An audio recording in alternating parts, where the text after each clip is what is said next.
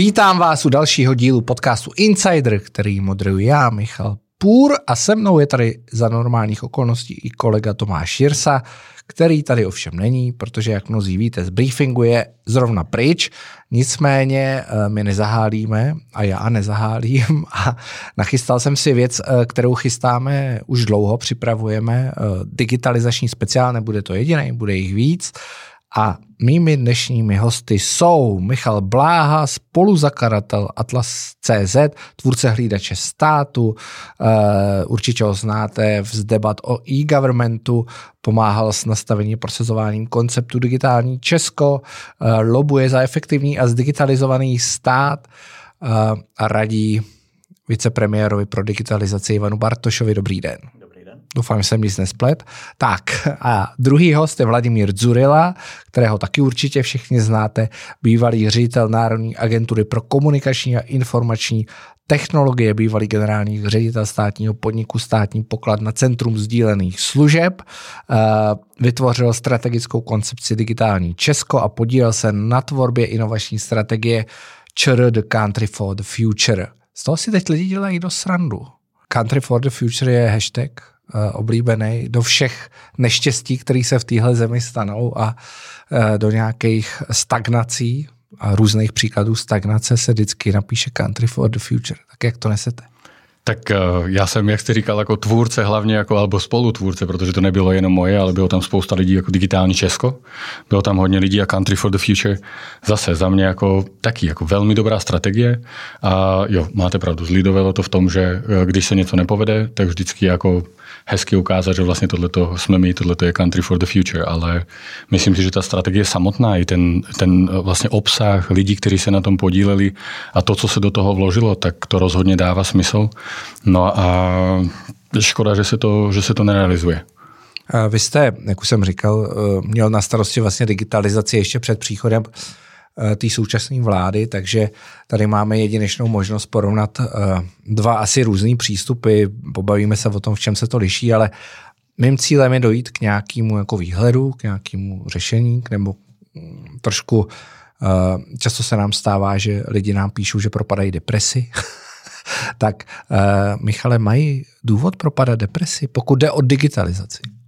Jako mají určitě řadu důvodů, proč propadat depresi, a, ale co digitalizace? Já, strašně, já mám strašně nerad ten pojem digitalizace, protože to je vlastně nic neříkající. E, a digitalizace je na tom úplně stejně, jako je na tom český stát. To znamená, někde je to dobrý, někde je to špatný. A, a tomu, čemu populárně možná dneska tady u stolu budeme říkat digitalizace, tak to primárně záleží na tom, jak kvalitně je ten stát nebo ta část státní zprávy, která to dělá. Takže, A to je eh, kvalitní nebo není? Eh, je, když bych řekl plošně, tak má velké množství problémů a je dobré brát si příklady z těch výjimek, které jsou dobře nastaveny nebo dobře fungují. Vladimíra.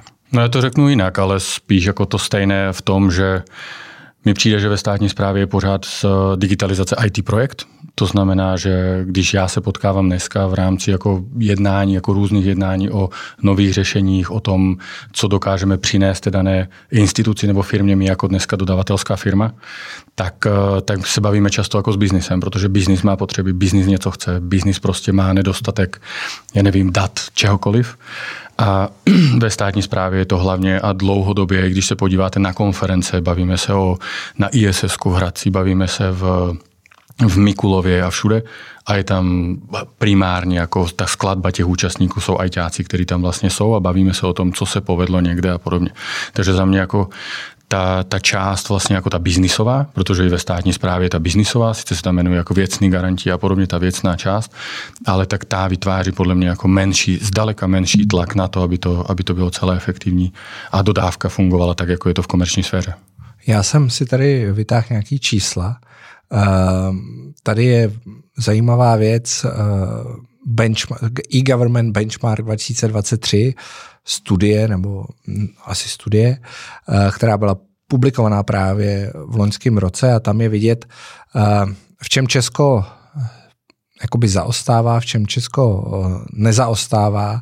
Nicméně tady je mezi lety 2021 a 2022, to je ono? Jo, mm, index. Uh, jo, jo, jo. Podle indexu digitální ekonomiky a společnosti, byl e-government v Česku na 64 bodech podstatně níže než například Turecko, Portugalsko, Holandsko, Estonsko, Lotyšsko, Litva. To jako není moc dobrý. No, no, to se stačí kouknout na ten graf. Jo. To, eh, je, my se bavíme o té zelené části. Jo. Když se bavíme o tom, jak funguje digitalizace ve státní správě, eh, ty rozdíly jsou poměrně malý. Jo? To, když my máme 64, tak jiný země mají 61 nebo 68, takže tam nejsou dramatické rozdíly. Ono je potom zajímavý kouknout se do rozpadu toho indexu, do většího detailu, tam ty rozdíly jsou větší a je vidět i individuálně, která země prochází jakýma problémama. Ale my máme asi problémy i celkově, ne? Nejenom jakože ve státní správě, ale uh, už jsem vás o tom někde slyšel i mluvit, uh, připojení, rychlost připojení, eh, jeho, to je tady vidět. To jsou ty další, tady, to jsou ty další lidský barvičky, no. kapitál, no. lidský kapitál obrovská.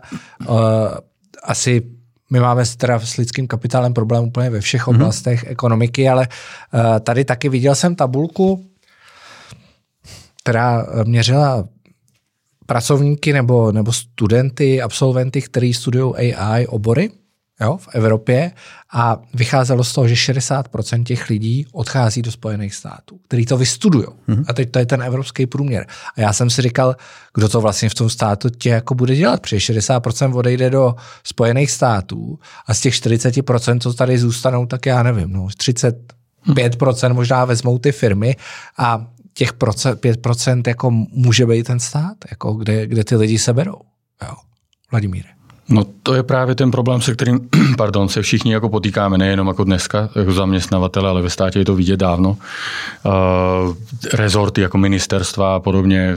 Martin Messerschmidt taky mluvil o digitální informační agentuře, že to je něco, co se mu absolutně zatím jako nedaří, aby naplňoval ty stavy tak, jak potřebuje v rámci tohto a bude to jenom horší. To znamená, ty lidi budou chtít mít zaplaceno a zaplaceno jinak než ve státní správě a podobně. Takže bude to čím dál tím těžší a proto jako asi se k tomu dostaneme, ale podle mě ten, ten směr je rozhodně jako propojování světa komerčního a světa veřejné zprávy, aby právě ty, tyto dva světy fungovaly daleko víc jako v symbioze, místo toho, aby se odtahovali od sebe a říkalo se, tak tohle to je naše, tohle to je vaše a spolupracujeme tak, že my si to nějak jako děláme a na druhou stranu vy si to nějak jako dělejte a nebo prostě budete dělat jenom to, co vám řekneme a podobně. Takže já si spíš myslím a věřím v to, že daleko víc pojedeme do, do konvergentních služeb, vy jste to ne, nejednou jako rozebírali jako bankovní identita a podobně. To znamená, to, co komerce vymyslela, to, co vlastně v komerci běží a je to běžně dostupné, lidi jsou na to zvyklí, tak vlastně to je ten, podle mě, jako ten trend. A takisto nejenom to, ale vlastně i to, že ty komerční služby uvidím v státních aplikacích, to k tomu se taky samozřejmě můžeme dostat. Michale. Vlastně to tak je. To, co je špatně a to, co je negativní, je, že to je situace, která trvá už 10-12 let. Jo? A vlastně ten problém souvisí s digitalizací tak, že ji negativně ovlivňuje. Ono ve skutečnosti souvisí s tím, jak efektivně stát funguje, jak je schopný reagovat na měnící si podmínky, ať už pomalu nebo rychle. Myslím, že vláda to z nás dvou zažil mnohem silněji, třeba během covidu. A během covidu, eh, on to zažil zevnitř, jo? a já tolik ne.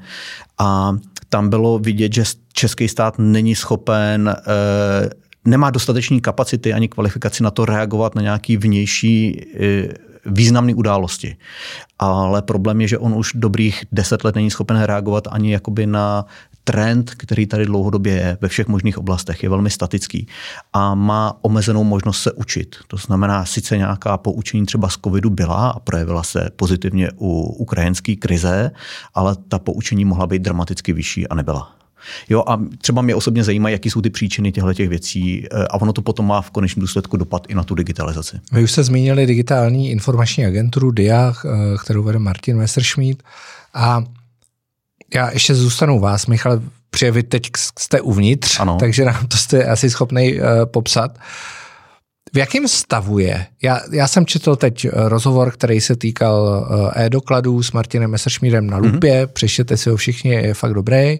A já jsem z něj cítil trochu zoufalství. Jo? On vlastně zjevně bojuje s nedostatkem lidského kapitálu, jo? už jsme o tom mluvili, nebo lidských zdrojů. A je to všechno asi trochu složitější, než si představoval, protože jestli to chápu správně, tak ta DIA má na starosti jakoby architekturu té digitalizace do značné míry. Částečně. Jo, část, bylo, to, bylo to teďka vidět, uh, i když se mluvilo o MPSV, když se mluvilo o tom o CERMATu, takže že tam to bylo trochu jinak, takže trošku zoufalo jsem z něj cítil. Já možná vysvětlím, jak to je. Jo. Role DIA je, nebo DIA vznikla vlastně oddělením eh, několika od, eh, odborů na ministerstvu vnitra. Pak si můžeme klidně popojit po těch, o těch důvodech, plus navýšením dalších lidí. A to, s čím bojujou, bojuje Martin Messerschmidt, jsou vlastně ty systémové problémy ve státní správě. Já možná řeknu jeden, který hodně souvisí s těma lidma. Jo. Teďka eh, si představme, že je dostatek IT odborníků eh, na trhu. Jo. Česká státní zpráva by měla problém, přesto by měla problém je najímat, protože jim nabízí platy a nejenom platy, ale třeba i pracovní prostředí a vnitřní byrokracii, která je prostě pro ně obtížně snesitelná. To znamená, ty nejkvalitnější lidi radši jdou do soukromé sféry. A to s těma platama má strašně jednoduchý důvod. Když přijdete na ministerstvo financí a řeknete, my chceme dát těmhle těm lidem takhle vysoký plat, tak oni vám řeknou, to nejde. Oni musí mít pralat jako průměrný e, úředník, třeba v našem rezortu nebo v tamtom rezortu. Všechno se jede na průměr. A pokud všechno pojedeme na průměry, a tabulky a pokud všechno pojedeme na průměry, tak budeme mít jenom průměrnou e, státní zprávu. Jo? Takže tohle je jako obrovská vnitřní bariéra a paradoxně je to třeba v tom, že e, noví lidé, kteří mají přijít do DIA, tak budou do konce roku 2026 placeny z evropských peněz, z Národního plánu obnovy. A když jsme připravovali vlastně ty kompetenční centra a malovali tam strukturu těch lidí, tak jsme tam malovali takovou strukturu, aby vyplňovala ty prázdné místa nebo chybějící místa, které ve státní správě obvykle jsou, datoví analytici, nějaký vnitřní vývoj, UX a tak dále. Ale současně jsme jim namalovali docela eh, konkurenčně schopný platy. Ale jenom do toho roku 26 budou placený z těch fondů, ne? No samozřejmě. A co potom? No potom to musí zaplatit stát a to je naprosto v pořádku. No, jo? to asi jo, ale bude stát to schopen to zaplatit, Musí když být. jede podle tabulkového Já si myslím, že jo, protože ty lidi na sebe zapl- ty, ty lidi se zaplatí desetkrát. Práce těch lidí samotných, když by se opravdu dělala důsledná analýza, tak se zaplatí 10krát až 50krát. Bez jakýchkoliv problémů. Ať už hodnotou, kterou přinesou, nebo úsporama, kterýma přinesou. To znamená, tam já nemám strach o to, že by na tom byl státní rozpočet škodný. Problém je, že on musí změnit tu socialistickou mentalitu, všichni mají mít stejný plat. A to je velký problém. Vlado.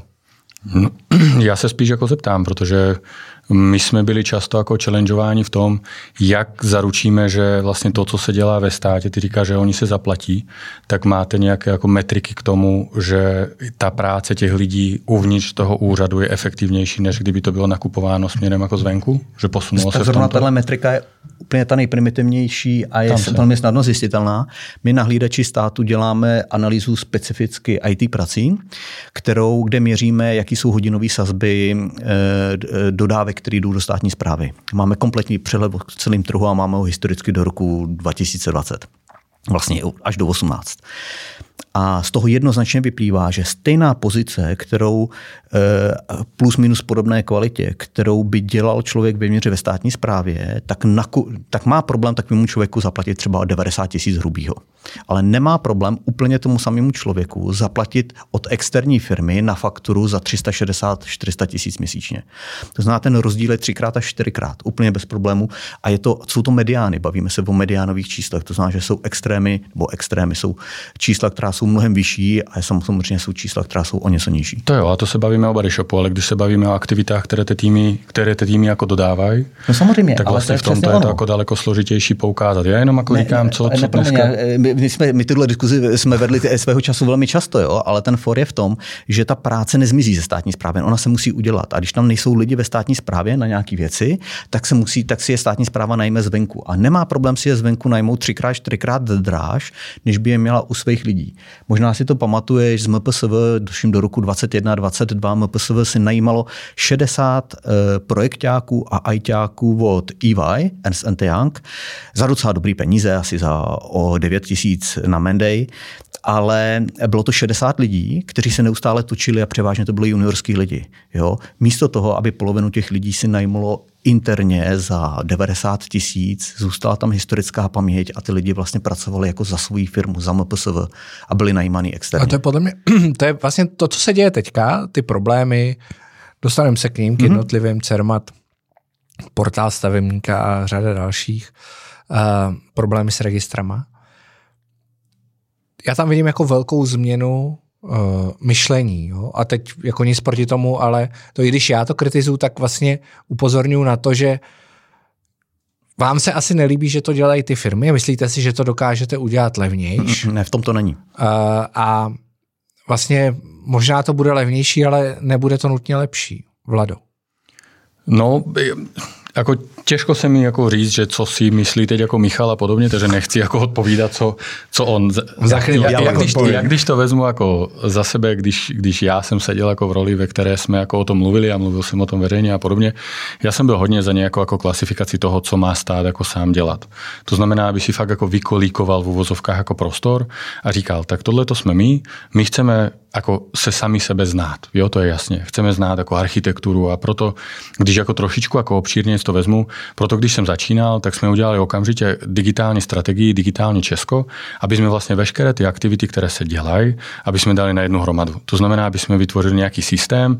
Já jsem vždycky říkal, pojďme udělat něco, co vlastně jako vydrží, co nebude jenom, že tu služba, tu služba, tu služba, ale bude to něco, co vlastně pojede jako dlouhou dobu. Samozřejmě se tam budou měnit ty priority a podobně, tak jak si je každý jako stanoví ale že to bude mít nějaký jako rámec v tom, že v tom, v, tom, v tom nějakém rámci se budeme hýbat a bude to nějaký jako nezvratný jako prostě proces, který tam je. A do toho dělat vlastně nějaké digitální služby a do toho samozřejmě nejenom jako, protože digitálními službami se často myslí to, že co vlastně můžeme my všichni zvenku udělat se státem. Na druhou stranu a všichni víme, když nebude ten úřad fungovat efektivně, to znamená, co z toho, že já mu pošlu digitálně svoji jako nějaké jako PDF nebo digitálně udělám nějakou jako službu, když vlastně na pozadí se to všechno děje úplně stejně. To znamená, ten třetí pilíř byl vlastně tak digitalizace vnitřní toho úřadu. No a vlastně my jsme vždycky řešili to, aby Uh, tak já jsem měl tu výhodu, čest, cokoliv, jak to budu říkat. Já jsem řídil ty dva státní podniky, které vlastně mají lidi jako dost, IT specialistů dost a dodávali vlastně uh, služby, které jim byly určené. No a tehdy jsme se bavili, že jakým jako já jsem sám vedl tu diskusi jako xkrát jako předtím, ještě Diani nebyla v myšlenkách a podobně. A vedli jsme, jak to celé vlastně uchopit, aby to bylo v pohodě. A bavili jsme se, jaká vrstva vlastně jako by měl stát vlastně umět dělat. Jestli to mají být jako vnitřní služby, to znamená, má si sám jako programovat nebo nemá si sám programovat, je schopen jako vzdělávat i ve státním podniku. A to podotýkám, že tam to není služební zákon, to je zákonník práce, to znamená, my jsme najímali, pouštěli lidi tak, jak jsme potřebovali a tak dál a tak dál. Takže podle toho, aby jsme dokázali si vydělat vlastně, protože jsme byli placeni za výkon, klasicky jako nedodrželi jsme služby, platili jsme pokuty, sankce a tak dále. Takže jako komerční subjekt akurát jsme soutěžili. Trošičku jako lítám v myšlenkách, ale, ale jde o to, že uh, ta vrstva a podle mě i co bylo vlastně v rámci DI jako dost často diskutované, co vlastně DIA jako bude dělat a co vlastně jako ona bude dodávat. Protože mít na své straně analytiky je jedna věc, ale mít na straně analytiky, který rozumí jako daňovému systému, když vezmu jako daňový systém nebo na MPSV nebo na sociálce, je daleko jako je úplně jiná disciplína. Je všeobecný analytika nebo je analytik, který vlastně rozumí tomuto. A jak já jsem to vnímal vždycky trh a, a co mně přišlo jako naprosto přirozené je, že vždycky jsme chtěli jako dobře vypsat.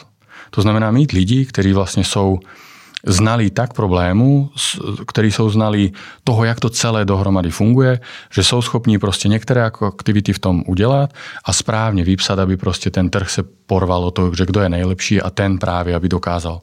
Protože když to vezmu jako z té svojí jako terejší zkušenosti, my například jako působíme v 60 krajinách. Tím pádem my máme jako velmi často informace z toho, co se děje. Když začnu jako v Polsku, když začnu jako skončím v Izraeli, anebo pojedu od Portugalska až po Turecko.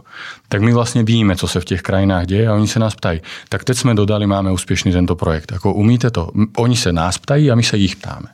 Takže vlastně jako to sdílení zkušeností může být, jako co ty firmy dokážou i s přístupem, i se vším vlastně může být obrovské. A proto si myslím, že budovat to jenom, aby jsem odpověděl zase konkrétně zpátky, že budovat ty kompetence na jednom místě, aby, aby tam byly co nejširší, tak si myslím, že není dobře, protože se přichází o tu zkušenost prostě i těch firm, i těch lokálních, i těch jako větších, které jsou. Michal. Eh, Vlado hodně lítal. Eh, část té diskuze, kterou tady vlastně nastínil, tak byla o tom, jaká je role státních podniků jo, nějakých dodavatelů, interních dodavatelů státu. Ale eh, ten hlavní problém je, a vlastně vláda teďka na to poukázal úplně na konci, je, že stát jako takový je velmi slabý zadavatel. On eh, nemá dostatek lidí, nemá dostatek kvalitních lidí, aby dokázal eh, vlastně být partnerem pro dodavatele a říct jim, co chtějí. Ono nestačí jenom napsat eh, zadávací dokumentaci na nějaké výběrové řízení. Ono je potřeba potom ten projekt umět řídit, potom reagovat na změny během toho projektu, legislativní změny. To zná ten vlastník, business owner a ta znalost na tom, typicky na tom úřadu nebo na tom rezortu pořád musí být. Nikdy nebyla diskuze taková, že by třeba analytici všichni byli seskupení do DI nebo na nějaké centrální místo. To nedává smysl, protože oni potřebují skutečně tu speciální specializovanou znalost. Takže ano, má být, mají být business ownři, analytici, vlastně část nějakého IT, eh, IT profesí má být na každém rezortu, na každém rezortu podle toho, jakou má velikost. Ale to, proč já říkám, že je slabý zadavatel stát, tak je vidět, a proč vlastně třeba vzniká ten problém, že role, který by měl mít interně, tak si najímá od dodavatelů a je to špatně, tak je vidět i na tvrdých datech. Já jsem si tady našel čísla z eh, nejvyššího kontrolního úřadu, který říká, že odborných eh, ICT pracovníků je na celkovém počtu systematizovaných míst ve státní správě 3,3 Běžný průměr v průmyslu v České republice, to znamená včetně průmyslových podniků, zemědělských družstev a vysloveně ne IT profesí, je, že tenhle ten podíl je kolem 6 až 7% A u finančních a pojišťovacích služeb je to 16 až 17% A asi se shodneme na tom, že stát je mnohem blíž bankám než zemědělskému podniku. Děkujeme, že jste doposlouchali Insider až sem. Pokud chcete slyšet i zbytek podcastu, tak musíte jít na platformy Hero Hero, Patreon nebo Gazetisto. Eh, tam za drobný poplatek si můžete doposlechnout i zbytek. Nejenom doposlechnout, ale je tam spousta zajímavého a dalšího obsahu. My jsme se eh, s Michalem Bláhou a s Vladou Zurilou bavili ještě o těch hlavních projektech, o kterých se hodně píše. Eh, Cermatem počínaje po pokračujeme e-doklady. Eh, v čem byl problém? Myslím, že tam je celá řada nových myšlenek. Hodně jsme se věnovali digitalizaci stavebního řízení a nedozvěděli jsme se nic pozitivního. Nicméně pár pozitivních věcí padlo. Dozvíte se, eh, co nás čeká, co třeba za aplikaci státní budeme mít už za pár týdnech, týdnů v mobilech a, a musím říct, že to je věc, která mě eh, potěšila. Takže děkujeme vám za podporu a poslouchejte nás dál.